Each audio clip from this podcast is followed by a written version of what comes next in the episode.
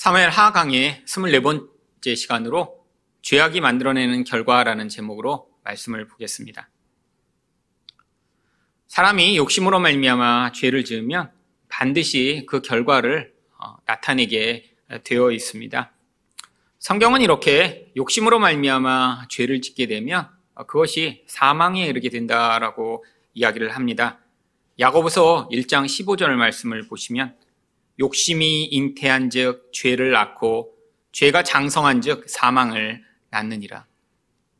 성경은 왜 욕심이 그냥 죄를 만들어내고 결국 이 죄악이 커지면 사망이라는 결과를 만들어낸다라고 이야기를 하지 않고 마치 아이가 잉태해 태어나는 것처럼 묘사하고 있는 것일까요?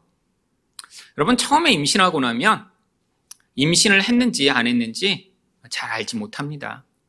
그런데 임신을 했다면 처음에는 알지 못하지만 그 아이가 반드시 자라게 되어 있고요.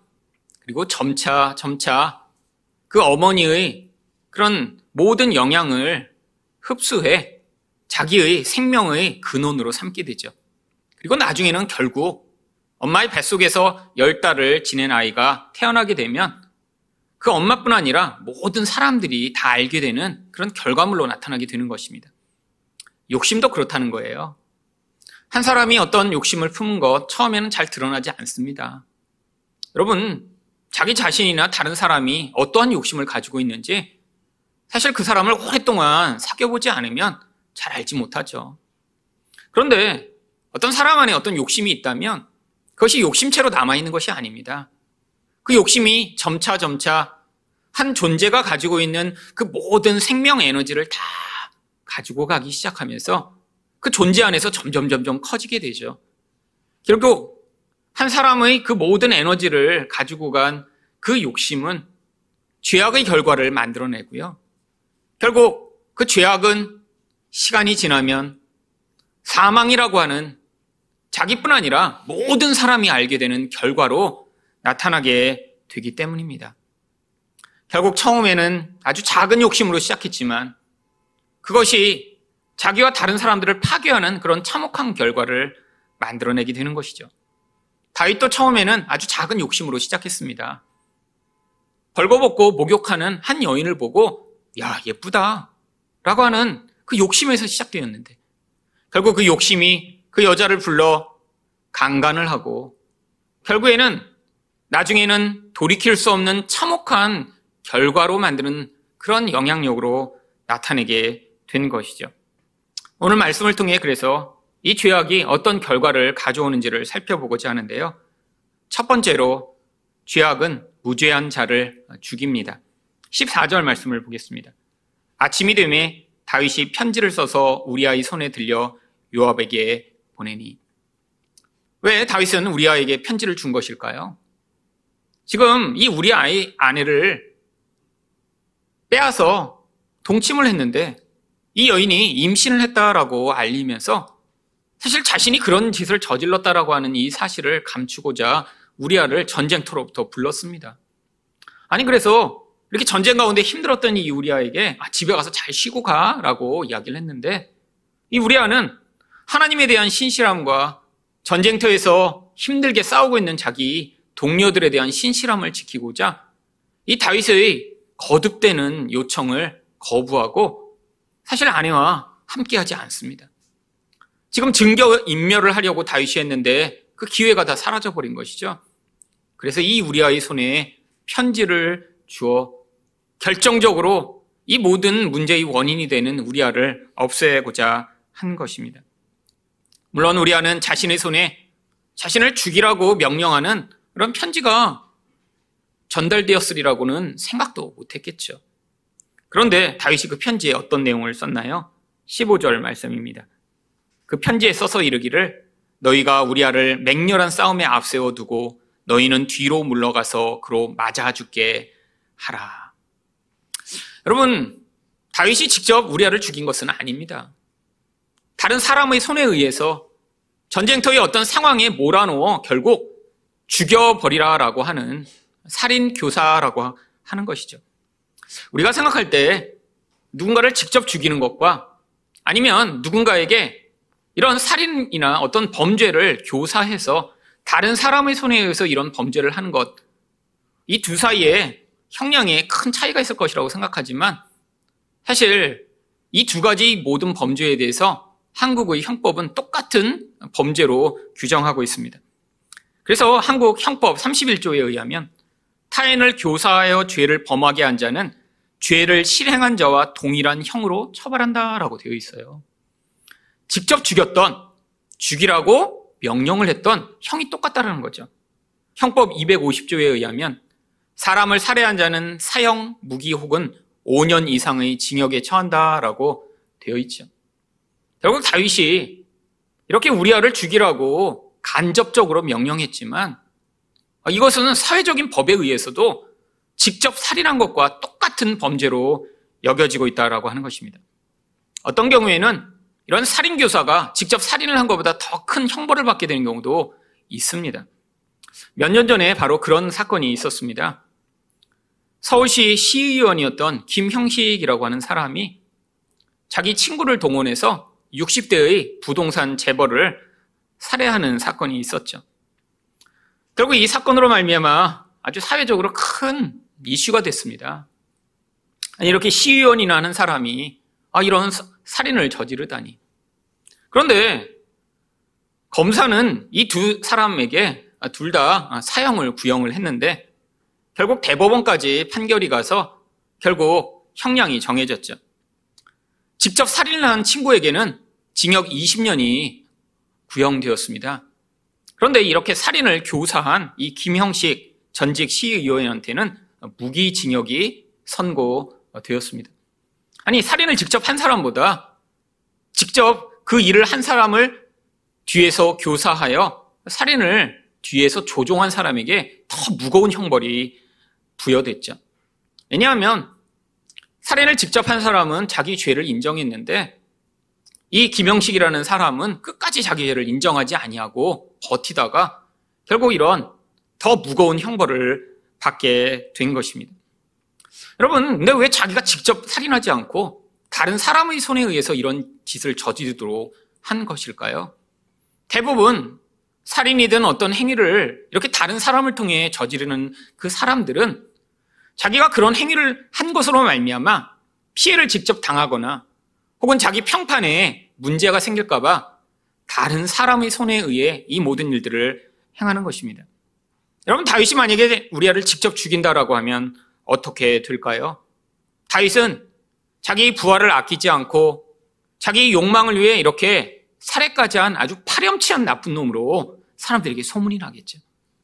여러분 그런데 이 다윗은 지금 자기 죄를 감추고 싶어 하는 거예요.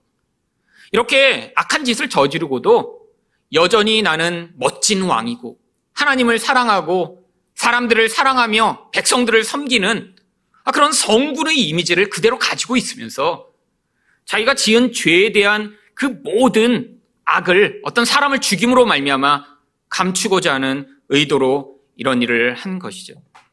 여러분, 이게 바로 살인 교사를 한 이 다윗의 모습입니다. 사실 원래부터 나쁜 놈이었어요. 아니 아무나 이렇게 자기 원하는 것이 있으면 다 뺏고 아, 자기 마음에 들지 않는 사람이 있으면 죽이는 게 원래 다윗이었어요. 그러면 지금 지금과 같은 이런 아주 복잡한 과정을 이렇게 밟아나가지 않아도 됩니다. 여러분 고대의 왕이라는 것은 절대 권력을 가지고 있죠. 아니, 자기 마음대로 행하는 사람이 얼마나 많았나요? 아니 부하의 아내여도 뭐 예쁘면 데려다가 자기가 아내로 삼고 부하 죽여버리는 그런 왕 아, 역사상 얼마나 많았을까요? 여러분 그런데 그런 왕들이 특징은 무엇인가요? 원래 나쁜 왕이에요. 사람들이 보면서 야 권력이 없다면 내가 저 같은 놈 내가 절대 순종하지 않지. 아 그런 평판을 받던 왕들. 아 그러니까 사람들이 자기에 대해 뭐라고 이야기하던 관계없이 자기 마음대로 살았던 것이죠. 여러분 그런데 이 다윗은 그렇지 않았습니다. 하나님이 이 다윗을 그런 왕의 자리에 세우실 때 바로 하나님을 공경하며 다른 사람들에게 바로 사람들이 반드시 필요한 그런 보호와 은혜를 베풀도록 왕의 자리에 세우신 것이죠. 세상의 일반적인 왕들은 그렇지 않거든요. 권력을 가지게 되면 남이 가진 것들을 빼앗고 파괴하고 나의 욕망을 이루고자 살아가던 그런 왕들이 이 세상의 왕이었는데 하나님은 이 다윗을 통해 참된 메시아의 모형, 하나님이 진짜 우리를 어떻게 보호하시고 사랑하시는지를 보여주시고자 이 다윗을 긴 고난의 과정을 통해 왕위에 세우셨는데 이 다윗이 이 세상의 왕들과 똑같은 모습으로 행동하며 그런데 어떻게 하고 있는 거예요? 아니 이제까지 자기가 보였던 그 멋진 모습 마치 하나님을 사랑하고 사람들을 사랑하는 그 멋진 모습은 그대로 유지하면서 내면으로는 자기의 욕망을 이루기 위해 이렇게 충성된 우리아를 죽이는 모습으로 나타나고 있는 것이죠. 여러분, 고대의 왕이니까 이런 권력을 가지고 있으니까 아, 이렇게 한 부하를 전쟁터에 내보내 죽이는 것 아, 이것이 가능했겠죠. 그러면 우리들은 어떻게 이 땅에서 살아가고 있을까요? 여러분, 우리들도 미운 사람이 있습니다. 아니, 나의 욕망과 나의 삶에 방해되는 사람들이 있죠. 여러분, 그런데 우리도 이렇게 다윗처럼 내가 미운 사람, 혹은 나의 마음에 들지 않는 사람, 나에게 불리익이 찾아오게 만드는 그 사람을 이런 식으로 반응하지 못하는 경우가 많이 있죠. 세상 사람들은 그래서 어떻게 하나요? 다른 사람들을 깎아내리고 다른 사람들의 약점을 폭로하고 소문을 내는 방식으로 아, 나는 마치 그렇지 않은 것처럼 행동하며 다른 사람들의 모습들을 끊임없이 사람들 앞에 폭로하여 나는 괜찮고 다른 사람은 그렇지 않은 것처럼 폭로하는 방식으로 결국 다윗과 같은 모습으로 살아갈 때가 아주 많이 있습니다. 이게 바로 인간의 욕구죠. 나 자신은 여전히 깨끗하고 문제가 없는 것처럼 사람들에게 보이길 원하고 어떤 다른 사람이 존재하는데 그 사람의 그런 약점이나 부끄러운 모습들을 폭로함으로 말미암아 결국 나는 여전히 괜찮은 사람으로 사람들에게 보이고자 하는 이런 모습이요. 여러분 죄의 근원이라는 것은 똑같습니다. 아니 이런 마음을 가지고 있는 사람이 마치 다이처럼 강력한 절대 권력을 가지게 되었다고 생각해 보세요. 아니 힘이 약하니까 말로 다른 사람의 그런 약점을 폭로하고 다른 사람을 비난하고 욕하겠죠. 아니 이런 동일한 마음을 가지고 있는 사람이 다윗과 같은 강력한 힘을 가지고 있다면 아마 다윗이 행하는 것보다 어쩌면 더 악하고 더 무서운 짓을 할지도 모르는 것이 바로 우리 인간들이 가지고 있는 모습입니다. 여러분 우리 또한 살아가면서 얼마나 우리 평판이 이렇게 손상을 당할까봐 애쓰고 그 모든 평판을 온전하게 유지하고자 몸부림치며 살아가나요? 누군가 우리 어떤 약점을 드러낼 만한 문제가 생긴다면 그것들을 감추고자 애쓰고 노력하나요? 결국 인간이라는 존재는 마치 다윗처럼 자기는 여전히 괜찮고 멋진 존재로 사람들에게 드러나 그것으로 말미암아 우리 안에 감추어진 이런 모든 부끄럽고 죄악된 모습들이 사람들에게 드러나지 아니하며 나라는 존재가 끊임없이 괜찮은 존재로 사람들에게 인식받기를 원하는 강렬한 욕구를 가지고 있는 것이죠. 여러분, 결국 우리 안에 있는 이 다윗처럼 똑같이 반응하는 이런 본질적 죄악을 우리가 깨닫지 못하면 결국 우리가 힘이 약할 때는 다른 사람을 말로 해하고 다른 사람을 비난하고 욕하는 그런 행위를 하지만 결국 어떤 사람이 힘을 가지게 되면 그 힘을 사용하여 다른 사람을 깨뜨리고 파괴하는 결국 이런 우리아를 죽인 것 같은 악한 행동을 할 수 있는 것들이 이 모든 인간들이 본질인 것입니다. 두 번째로 죄악은 어떤 결과를 가져오나요? 무고한 자를 공범으로 만듭니다. 16절 말씀입니다. 요압이 그 성을 살펴 용사들이 있는 것을 아는 그곳에 우리아를 두니. 여러분 이 요압이라는 사람에게 다윗이 명령했는데 사실 우리아는 이 요압의 아마 직속 부하였겠죠. 아, 그래서 이 요압이 그 편지를 받자마자 다윗의 명령대로 보내면 반드시 죽을 것 같은 바로 그 장소로 우리아를 보냅니다. 아니, 근데 이 요압은 아무리 봐도 이렇게 무엇인가 문제가 있는 이 다윗의 명령에 왜 이렇게 순종을 한 것일까요? 지금 다윗과 어떤 종류의 이해 관계가 얽혀 있었기 때문이죠. 사실 이 요압과 다윗의 관계는 외삼촌과 조카의 관계입니다. 지금 다윗의 누나 가운데 한 명의 아들이 요압이에요. 여러분, 사실 외삼촌과 단순히 조카의 관계를 이런 친척 관계를 넘어서 다윗은 이 요압이라는 사람을 통해 지금 모종의 자신의 욕망을 이루는 도구로 사용하고 있었던 것이죠. 다윗도 본능적으로 알았던 거예요. 다른 사람이 아니라 요압에게 이 명령을 하면 요압은 이것에 대해 문제를 삼지 않고 반드시 순종할 것이라는 것을 알고 있었죠. 왜죠? 지금 바로 이 요압이라는 사람은 엄청나게 강렬한 권력욕을 가지고 있는 사람이었습니다. 다윗이 예루살렘을 점령하는데 누가 가장 먼저 나가서 이 성을 점령하는 일에 공을 세우면 내가 군대 장관을 삼겠다 그랬더니 그 많은 군사들과 장군들 가운데 요압이 가장 먼저 달려가 그 성을 점령합니다. 아, 그래서 군대 장관이 됐어요. 여러분 그런데 문제가 생겼습니다. 아, 이렇게 욕심이 많다 보니까요. 자기의 마음에 뭔가 마음에 들지 않는 그런 상황에 대해 엄청난 분노로 반응했던 사람이죠. 전쟁을 하다 우연히 아브넬이라고 하는 북쪽의 장관이 자기 동생을 죽이게 됩니다. 의도해서 죽인 것도 아니에요. 원래 관계가 있었던 그런 사이였기 때문에 아니 내가 너를 너가 나를 계속 쫓아오면 내가 결국 너를 죽일 수밖에 없다고 수차례 경고하다가 그럼에도 불구하고 결국 그 동생이 죽게 되죠. 그랬더니 무슨 일이 벌어졌나요? 이 요압이 이 일로 말미암아 원한을 품고 결국에는 아브네를 죽여버립니다. 여러분 이 일로 말미암아 지금 다윗과의 관계에서 문제가 생겼어요. 지금 이 아브넬을 이렇게 죽이자 다윗이 그것에 대해 사무엘하 3장 39절에서 뭐라고 얘기했나요? 내가 기름 부음을 받은 왕이 되었으나 오늘 약하여서 수리아의 아들인 이 사람들을 제어하기가 너무 어려우니 여호와는 악행한 자에게 그 악한 대로 갚으실지로다 하니라. 여기 나와 있는 이 수리아의 아들이 바로 요압과 그 동생들을 이야기하는 것입니다.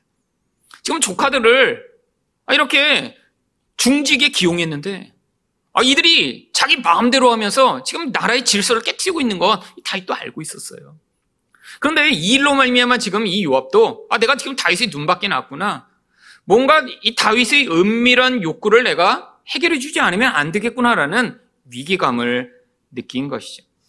여러분 만약에 이 요압이 우리와 같은 그런 하나님 앞에서 사람 앞에서 신실한 사람이었다면 이런 다윗의 명령에 그대로 순종했을까요? 아니 충성된 신하예요. 아 이렇게 정말 하나님 앞에서 사람 앞에서 충돌된 사람이 평소에는 어떻게 살았을까요? 아니 외국인이면서 이스라엘에 들어와 이런 중직에 설 수 있을 만큼 아, 그런 용맹하며 신실한 사람인 이 우리야. 여러분 요압 또한 이런 우리아의 마음을 가지고 있었다면 아마 이런 말도 안 되는 이런 명령에 불순종했겠죠. 아니 도대체 그게 왜 그렇게 됐는지는 알아보았겠죠. 근데 지금 이 요압은 자기 욕망을 이루고자 하는 그 무서운 권력욕으로 말미암아 아 내가 이 다윗의 요구를 들어주어야 이게 불합리하고 뭔가 이상하지만 이것을 내가 들어주어야 나의 자리가 계속해서 유지될 것이라고 생각하는 이 자기 욕심으로 말미암아 결국 이 다윗의 요구에 동참하게 됩니다. 결국 그 결과가 어떻게 나타났나요? 17절입니다. 그 성 사람들이 나와서 요압과 더불어 싸울 때 다윗의 부하 중 몇 사람이 엎드러지고 햇사람 우리아도 죽으니라. 여러분, 성을 공격할 때 이렇게 용사들이 잔뜩 있는 가장 공격하면 죽을 수밖에 없는 그곳은 사실 피하여 멀리서 공성전을 하는 것이 일반적인 것입니다. 아니, 성을 점령하는데 이렇게 용사들이 지키고 싸움을 하면 반드시 죽을 곳이라는 곳이 어딜까요? 성 바로 문 앞이겠죠. 여러분, 모든 성에는 그 문을 점령하여 문을 돌파하면 성이 함락됩니다. 그러니까 모든 성은 가장 문 앞에 강력한 그런 수비를 해놓고 아주 쉽게 공격하지 못하도록 방어를 하고 있는 것이죠. 바로 그 자리로 보낸 것입니다. 그러니까 결국 이 일로 말미암아 죽지 않아도 될 우리아와 또 많은 군사들이 그곳에서 죽임을 당했던 것이죠. 여러분 이렇게 우리아가 죽고 나자 요압은 다윗에게 아주 장문의 그런 메시지를 전달합니다. 그 이야기가 18절에서 21절까지 나오는데 18절을 보시면 요압이 사람을 보내 그 전쟁의 모든 일을 다윗에게 보고할세. 그러면 18절부터 21절 사이에 우리아가 이렇게 죽었어요. 아, 다윗 당신이 명령한 대로 내가 이렇게 싸움이 심한 곳에 보내서 결국 그가 죽었습니다. 요구한 대로 다 했습니다. 이렇게 보고하지 않고요. 아주 장황하게 아 이렇게 전쟁이 있었는데 아, 이렇게 싸움이 맹렬한 곳에 사람들이 있다가 이렇게 죽임을 당할 수밖에 없었습니다. 아, 이런 장문의 왜 메시지를 보내는 것일까요? 여러분, 이렇게 긴 이야기를 한 뒤에야 마지막에 21절 하반절에야 이렇게 이야기를 합니다. 어찌하여 성에 가까이 갔더냐 하시거든 내가 말하기를 왕의 종 햇사람 우리아도 죽었나이다. 아니 원래 이 이야기를 하고자 한 게 아닌 것처럼 아 성에 이렇게 가까이 다가가서 싸우다가 아, 이렇게 됐습니다. 그래서 왕이 아, 왜 이렇게 가까이 가서 싸웠어? 라고 하면 그제서야 아, 우리 아도 그래서 죽었어요. 라고 아, 마치 아무것도 아닌 것처럼 덧붙이도록 한 것이죠. 여러분 이게 바로 이 교활한 이 요압의 계략입니다. 여러분 일부러 사람을 통해 보내서 이야기하도록 한 거예요. 여러분 편지를 쓸 수도 있잖아요. 말씀하신 대로 다 했습니다. 그런데 길게 이야기를 해서 마치 다윗이 어떻게 됐을까 어떻게 됐을까 궁금하게 만든 뒤에 마지막에 이 정답을 알려주며 아마 직접 이야기를 했으면 그 이야기를 하면 눈을 한번 깜빡이었겠죠. 다른 이야기 가운데 그 이야기를 살짝 담아놓은 거예요. 사실 요거를 궁금해 하셨죠? 지금 나도 알고 있고 당신도 알고 있는데 그래서 다른 이야기를 마치 하는 것처럼 해서 다른 주변에 듣고 있는 사람들은 눈치를 못 채게 한 뒤에 그 가운데 가장 중요한 이야기를 그 마지막에 해서 다윗이 아, 내 뜻대로 했구나라고 안도감을 주며 아, 이 요압은 정말 믿을 만한 사람이네 라는 생각을 하도록 만든 것이죠. 여러분 이렇게 요, 요압이 다윗의 명령을 받아 우리아를 죽게 했다라는 이야기를 듣고 다윗이 어떻게 반응하나요? 25절입니다. 다윗이 전령에게 이르되 너는 요압에게 이같이 말하기를 이 일로 걱정하지 말라. 칼은 이 사람이나 저 사람이나 삼키느니라. 여러 명이 죽게 됩니다. 원래 죽지 않아도 될 사람들이에요.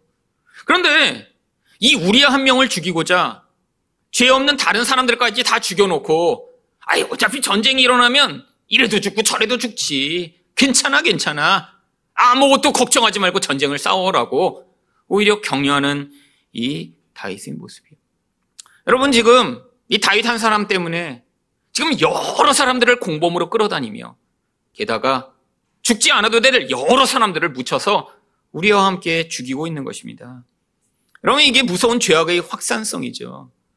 여러분 어떤 사람이 죄악을 품고 그 죄악을 이렇게 악으로 표출하기 시작하면 여러분 사람들 가운데 이런 한 사람의 죄악에 영향을 받는 사람들이 반드시 존재하게 되어 있는 거예요.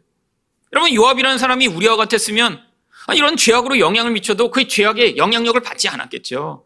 아니 이 왕이 지금 미쳤나? 아니 왜 그렇지? 아마 사람을 보내 확인했을 것입니다. 아니 왜 그렇게 했어요? 어, 왜 이런 이상한 그런 명령을 왜 내려요? 라고 했겠죠. 근데 지금 요압은 자기 안에 이 다윗과 같은 이런 욕심이 있었던 거예요. 자기 자리를 보존하고 싶었던 욕심이 있었던 것이죠. 욕심으로 말미암아 사람을 죽이는 일에 똑같이 참여하는 원래는 아무런 관련이 없던 사람까지 이 죄악에 책임을 져야 되는 그런 자리에 서게 된 것이죠. 여러분 그래서 이 세상이나 하나님의 교회 가운데도 똑같은 일들이 벌어집니다. 어떤 사람이 그 죄악을 이렇게 욕심으로 말미암아 표출하기 시작하면요. 거기 있는 사람들이 다 같이 영향을 받는 거예요. 여러분 하나님 나라도 똑같습니다. 여러분 하나님 나라가 모든 사람이 동일하게 은혜 가운데서 똑같은 모습으로 그렇게 하나님 나라의 일에 동참하는 경우가 어디 있나요? 다 하나님은 한 사람을 통해 그 사람의 영향력으로 이 죄악을 이겨낼 수 있는 영향력을 확산해 나가시길 원하십니다. 여러분 가운데도 먼저 은혜를 받은 분, 먼저 변화된 분, 먼저 하나님의 통치를 가운데 있는 분이 결국 그 한 사람의 영향력으로 말미암아 주변 사람들에게 그런 영향력을 미치게 되고요. 주변 사람들이 그 영향력에 영향을 받고 반응하며 결국 그 영향력이 점점 커지게 되어 있는 것이죠. 그때 무슨 일이 벌어지나요? 그 가운데 약한 자들이 위로를 받고 넘어진 자들이 세움을 받으며 낙심한 자들이 그 가운데 소망을 가지게 되는 그런 역사가 나타나는 것이죠. 여러분, 그게 원래 다윗이 하던 일입니다.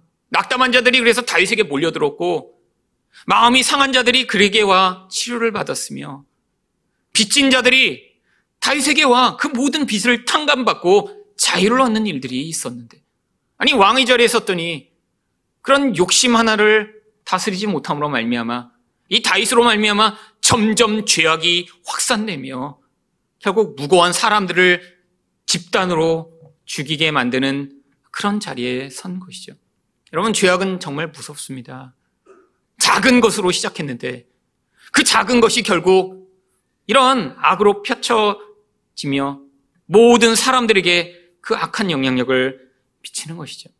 여러분, 그래서 우리가 정말 우리 안에 있는 이 작은 욕심이 어떻게 악한 것으로 표출되지 않도록 하기 위해 정말 하나님의 은혜 가운데 우리 인생을 드리며 그 은혜가 우리 인생을 다스리도록 하지 않으면 우리 안에 있는 그 작은 욕심으로 말미암아 결국 내가 선택하고 내가 만들어내는 행위가 주변 사람들에게 영향을 미쳐 그것이 결국에는 이런 악한 영향력을 미치는 그런 요인이 될수 있다는 사실을 명심해야 하는 것입니다. 마지막으로 죄악은 어떤 결과를 가져오나요? 무력한 자를 울립니다. 26절 말씀입니다. 우리아의 아내는 그 남편 우리아가 죽었음을 듣고 그의 남편을 위하여 소리내어 우니라. 물론 자기 남편이 죽었으니까 소리내어 우는 것 당연한 것이죠. 여러분 그런데 이 바세바 아니 이런 심각한 상황들이 지금 계속 이 사무엘하 11장에서 벌어지고 있는데 이 우리아의 아내인 이 바세바의 유일한 반응은 소리내어 울었다. 바로 요 한 구절밖에 없습니다. 여러분 이 바세바의 마음은 그런데 정말 어땠을까요? 여러분 지금 이 다윗의 힘에 의해 억지로 다윗과 동침했어요. 여러분 여러분 바세바의 마음이 어땠을까요? 여러분 이 바세바 이 우리야 성경에는 기록이 나오지 않지만 아마 결혼한 지 오래되지 않은 그런 신혼이었을 것 같습니다. 아직 자기들의 아이도 없어요. 이 바세바의 아버지가 군대에서 여전히 복무하고 있는 중입니다. 아, 그러니까 이 우리가 지금 젊은 청년 장교겠죠. 아, 바세바 또한 스무 살 전후의 그런 아주 어린 여자였겠죠. 여러분, 왕이 불러서 남편이 없는 동안 왕 앞에 갔는데, 여러분, 그 왕의 요구를 거절을 할 수 있을까요? 여러분, 그런데, 아니, 그냥 자기만 참으면 될 줄 알았어요. 근데 문제가 생깁니다. 임신을 해요. 남편이 성으로 옵니다. 소문을 들어요. 아, 남편만 집에 오면 되겠지라고 생각했는데 남편이 오지 않아요. 여러분, 그런데 얼마 있다 지나지 않아 남편이 죽었다는 소문을 듣습니다. 여러분, 지금 이런 소, 식을 들었을 때의 이 바세버의 마음이 어땠을까요? 여러분, 처음에 엄청난 죄책감이 있지 않을까요? 여러분, 또한 내가 이렇게 저지른 이 사실이 지금 발각될까봐 또한 엄청난 마음의 불안감이 있지 않을까요? 또 앞으로 어떻게 될까 하는 미래에 대한 두려움이 있지 않을까요? 또한 이런 사실도 알지 못한 채로 저렇게 비참하게 죽는 남편에 대한 미안함이 있지 않을까요? 여러분, 겉으로 그냥 울 수밖에 없는 여자였는데 지금 이 바세바의 마음에는 수없이 많은 감정들이 요동치며 남편에 대한 미안함과 죄책감과 자기에 대한 불안감과 두려운 마음이 그 영혼 안에서 그 영혼을 요동시키며 아마 눈물로 쏟아내게 된 것이죠. 여러분 바세바는 이 사메라 11장에 나오는 모든 사람 가운데 우리아처럼 가장 수동적이고 가장 무력한 사람입니다. 여러분 무력한 이 바세바가 할 수 있는 것이 무엇이었을까요? 다윗에게 자기가 불려가 이렇게 다윗이 자기를 강간했다는 사실을 여러분 폭로할 수가 있을까요? 이 시대처럼 뭐 미투 운동을 통해 아 이렇게 지금 다윗이 나를 강간해서 내가 이렇게 수치를 얻게 되었습니다. 라고 이야기할 수 있는 시대가 아니잖아요. 여러분 그런데 이런 무력한 여인이 이렇게 고통하며 우는 상황 가운데 다윗이 어떻게 반응하나요? 27절 상반절입니다. 그 장례를 마침에 다윗이 사람을 보내 그를 왕궁으로 데려오니 그가 그의 아내가 되어 그에게 아들을 낳으니라. 여러분 이 구절만 보면 야 다윗이 참 급했나 보다. 아니 장례를 마치자마자 그렇게 여자를 또 데리고 와서 아내로 삼아라고 생각할 수 있지만 여러분 여기에는 이 다윗의 더 교활하고 교묘한 전략이 숨어 있는 것입니다. 여러분 고대에는 아 이렇게 젊은 여인이 남편이 죽어버리고 과부가 되었을 때 사실 자신에게 엄청난 재산이 있지 않은 대부분의 사람들은 인생 내내 아주 가장 비참하고 고통스럽게 살 수밖에 없었습니다. 그래서 성경에서도 하나님이 하나님의 율법으로 고엘이라고 하는 제도를 만들어 놓으셨어요. 고엘이 무엇인가요? 이렇게 남편이 죽은 여인의 가장 가까운 친족이 그 여인을 자신의 아내로 삼아 그 재산을 계속해서 보존하며 그 자손이 살 수 있도록 기반을 만들어 주는 거예요. 여러분, 성경에 이 고해의 혜택을 받은 대표적인 사람이 바로 룻이죠. 여러분, 남편들이 죽고 남편이 죽어서 더 이상 살 수 없는 그런 상황 가운데 보아스가 그의 고엘이 되어줍니다.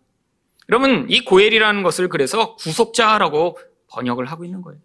한 여인에게 있어서 그런 남편이 없다면 죽을 수밖에 없는데 자기 남편을 대신해 그 여인의 생계와 미래를 책임져 줄 어떠한 남자. 여러분, 지금 다윗이 마치 자기가 고엘이 된 것처럼 아, 내 사랑하는 부하의 아내가 이렇게 홀로 됐네? 아, 내가 데리고 와서 내가 책임져 줄게. 사람들에게 여전히 이 상황을 통해서도 자신은 이렇게 고결하며 부하를 배려하며 아, 이렇게 책임져 주는 그런 멋진 왕인 것처럼 보이고자 장례가 끝나자마자 그 여인을 데리고 와 아내로 삼은 것이죠.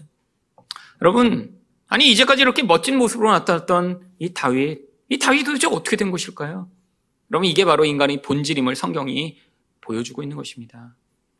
여러분 성경이 아무리 멋지게 묘사한 어떤 사람도 그 본질 안에는 욕심으로 말미암는 죄악으로 언제든지 누군가를 죽일 수 있고 언제든지 다른 사람에게 악을 퍼뜨릴 수 있으며 무력한 자들을 이렇게 고통스럽게 울게 만들 수 있는 것이 바로 인간을 지배하고 있는 욕심과 죄의 영향력이라고 하는 사실을 보여주고 있는 것이죠. 여러분, 한 인간이 이렇게 집요하게 악을 행하는데 하나님은 도대체 그때 어디 계셨던 것인가요? 여러분, 그것에 대해 27절 하반절은 이렇게 이야기합니다. 다윗이 행한 그 일이 여호와 보시기에 악하였더라. 여러분, 하나님 보고 계셨다라는 거예요. 아무도 모른 채 지금 이 일과 연관된 요압, 바세바 외에는 아, 지금 다윗이 이렇게 악하게 행하고 있는지 아무도 알지 못하고 있는 상황인데 다윗조차도 아, 하나님도 모르시겠지라고 하나님을 외면하며 이 모든 악을 행하고 있는데 하나님이 어떻게 하고 계셨다고요? 그 일을 보고 계셨으며 그게 악하다라고 평가하셨다라는 것이죠. 여러분 구약 성경에 하나님이 이렇게 어떤 사, 대상에 대해 악이라고 생각하신 경우들이 여러 차례 나옵니다. 대표적인 경우가 창세기 13장 13절이에요. 솜 사람은 여호와 앞에 악하며 큰 죄인이었더라. 여러분 하나님이 이렇게 악하게 판결하시면 어떤 일이 벌어지나요? 창세기 19장 24절과 25절입니다. 여호와께서 하늘 곳 여호와께로부터 유황과 불을 소돔과 고모라에 비같이 내리사 그 성들과 온 들과 성에 거주하는 모든 백성과 땅에 난 것을 다 엎어 멸하셨더라. 여러분 하나님이 악하게 평가하시면 반드시 그 악에 대해 하나님이 심판하신다라는 것을 이 소돔과 고모라 사건에 보여주고 있는 것입니다. 이번 한 번만인가요? 아닙니다. 창세기 38장 10절 상반절을 보시면 그 일이 여호와 보시기에 악함으로 이때는 한 개인에 대해서 하나님이 그걸 악으로 여기시는 거예요. 무엇이 악이었나요? 바로 유다의 아들 오난이 바로 이런 자기 형이 죽어 그 형수를 자기가 취해 자손을 만들어야 되는 그런 상황에 놓였습니다. 이게 바로 형사 취수라고 하는 고엘법이에요. 만약에 형수가 이렇게 자식을 낳지 못하면 자식이 없는 채로 형이 죽었기 때문에 그 형수는 죽을 때까지 자기 재산도 없이 자기를 돌보아 줄 사람도 없이 정말 가장 비참한 인생을 살아가야 되니까. 아, 그 자손이 생겨서 아버지 재산과 형의 재산이 그 아들로 물려갈 수 있도록 그 동생이 씨를 주는 역할을 해야 됐던 것이죠. 여러분, 근데 그렇게 되면 어떤 일이 벌어지나요? 만약에 형에게 이렇게 씨를 주어 형수가 아들을 낳으면 자기가 상속할 재산이 줄어드는 거예요. 그러니까 오난이 어떻게 하는 줄 아세요? 땅에다 설정하여 형수가 아기를 갖지 못하도록 합니다. 그래야 내 재산이 계속 유지되니까요. 그 돈 때문에 이 형수가 이렇게 비참하게 살도록 한 것이죠. 근데 하나님이 그것을 어떻게 여기셨다고요? 악하게 여기십니다. 그래서 어떤 일을 하시나요? 창세기 38장 10절 하반절입니다. 여호와께서 오난도 죽이시니. 그럼 하나님이 죽여버리세요. 하나님이 악하게 여기시는 것에 대해 하나님이 심판하신다라고 하는 것입니다. 여러분, 하나님이 이렇게 악하게 여기시는 걸 다 심판하시면 어떤 일이 벌어질까요? 인류는 다 사라져 버렸겠죠. 여러분, 제가 말씀드렸듯이 다윗이라는 인류 가운데 가장 멋지고 예수님의 모습을 보여줄 것 같은 이런 인물도 그 영원한을 파고들고 파고들면 그런 욕심으로 말미암아 이런 무서운 악을 행하는데 여러분 우리들은 이 다윗보다 훨씬 괜찮고 멋진 존재인가요? 아니요. 우리도 영혼에도 끊임없는 욕심으로 말미암아 다윗과 같은 이런 왕과 같은 권력을 갖지 못해서 그렇지. 누군가 죽이고 싶고 없애버리고 싶고 나의 욕망을 위해 얼마든지 이런 유부녀를 데려다 강간할 수 있는 그런 가능성을 추구하는 게 우리들 아닌가요? 나의 욕망을 이루고자 언제 언제 누군가를 짓밟고 누군가를 무시하고 누군가를 깎아내릴 수 있는 것이 우리들 아닌가요? 여러분 우리 또한 다윗과 같은 모든 가능성을 가진 자들입니다. 아니 들키지 않았지만 또한 그 가능성으로 말미암아 욕심을 내다 남을 상하게 만들고 고통하게 만든 경우들이 얼마나 많이 있나요?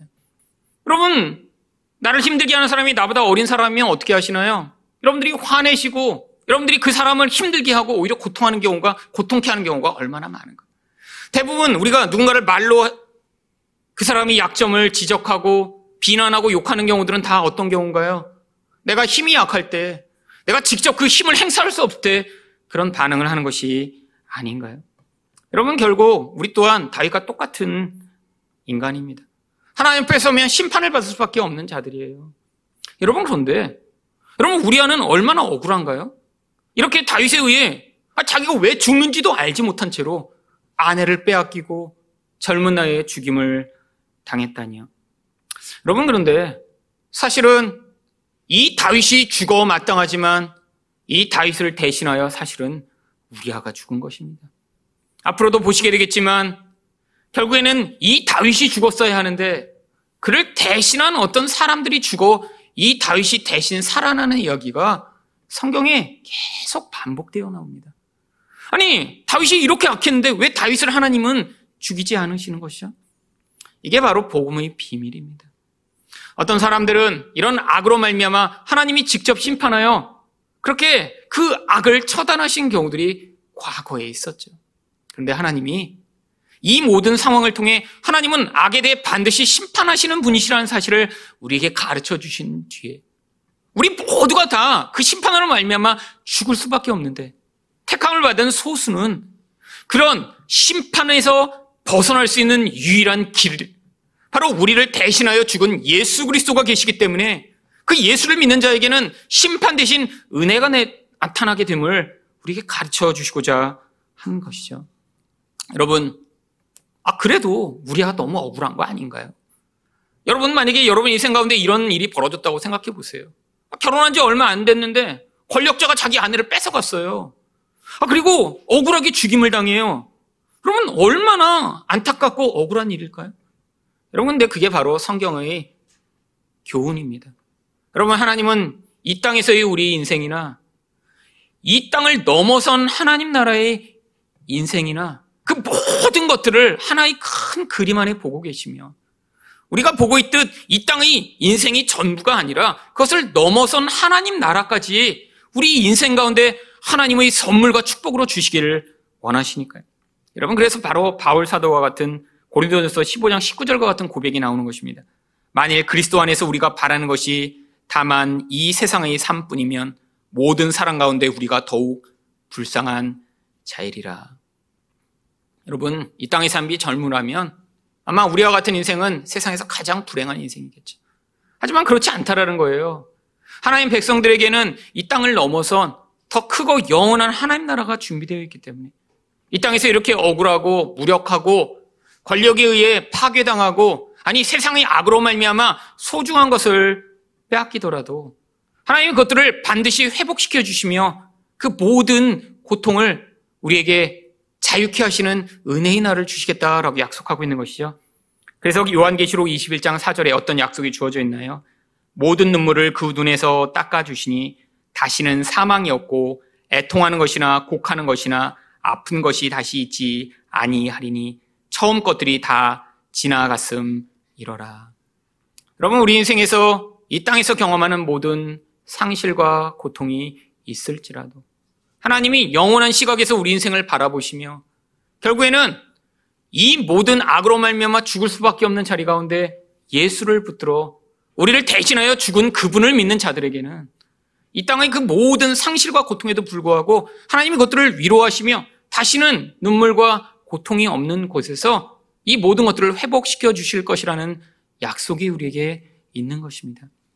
여러분, 인생 가운데 우리가 만들어내는 악이 누군가를 고통케 하던, 아니, 다른 사람의 악으로 말미암아 이 땅에서 상실하고 그 고통과 아픔을 경험하던, 하나님이 우리 인생의 주인이 되시며 결국 이 땅이 전부가 아니라 하나님 나라에서 우리에게 온전한 회복과 은혜를 베푸실 것을 믿음으로 받아들이시면 말미암아 죄악에 압도당하지 아니하고 하나님의 은혜를 바라보는 여러분 되시기를 예수 그리스도 이름으로 축원드립니다.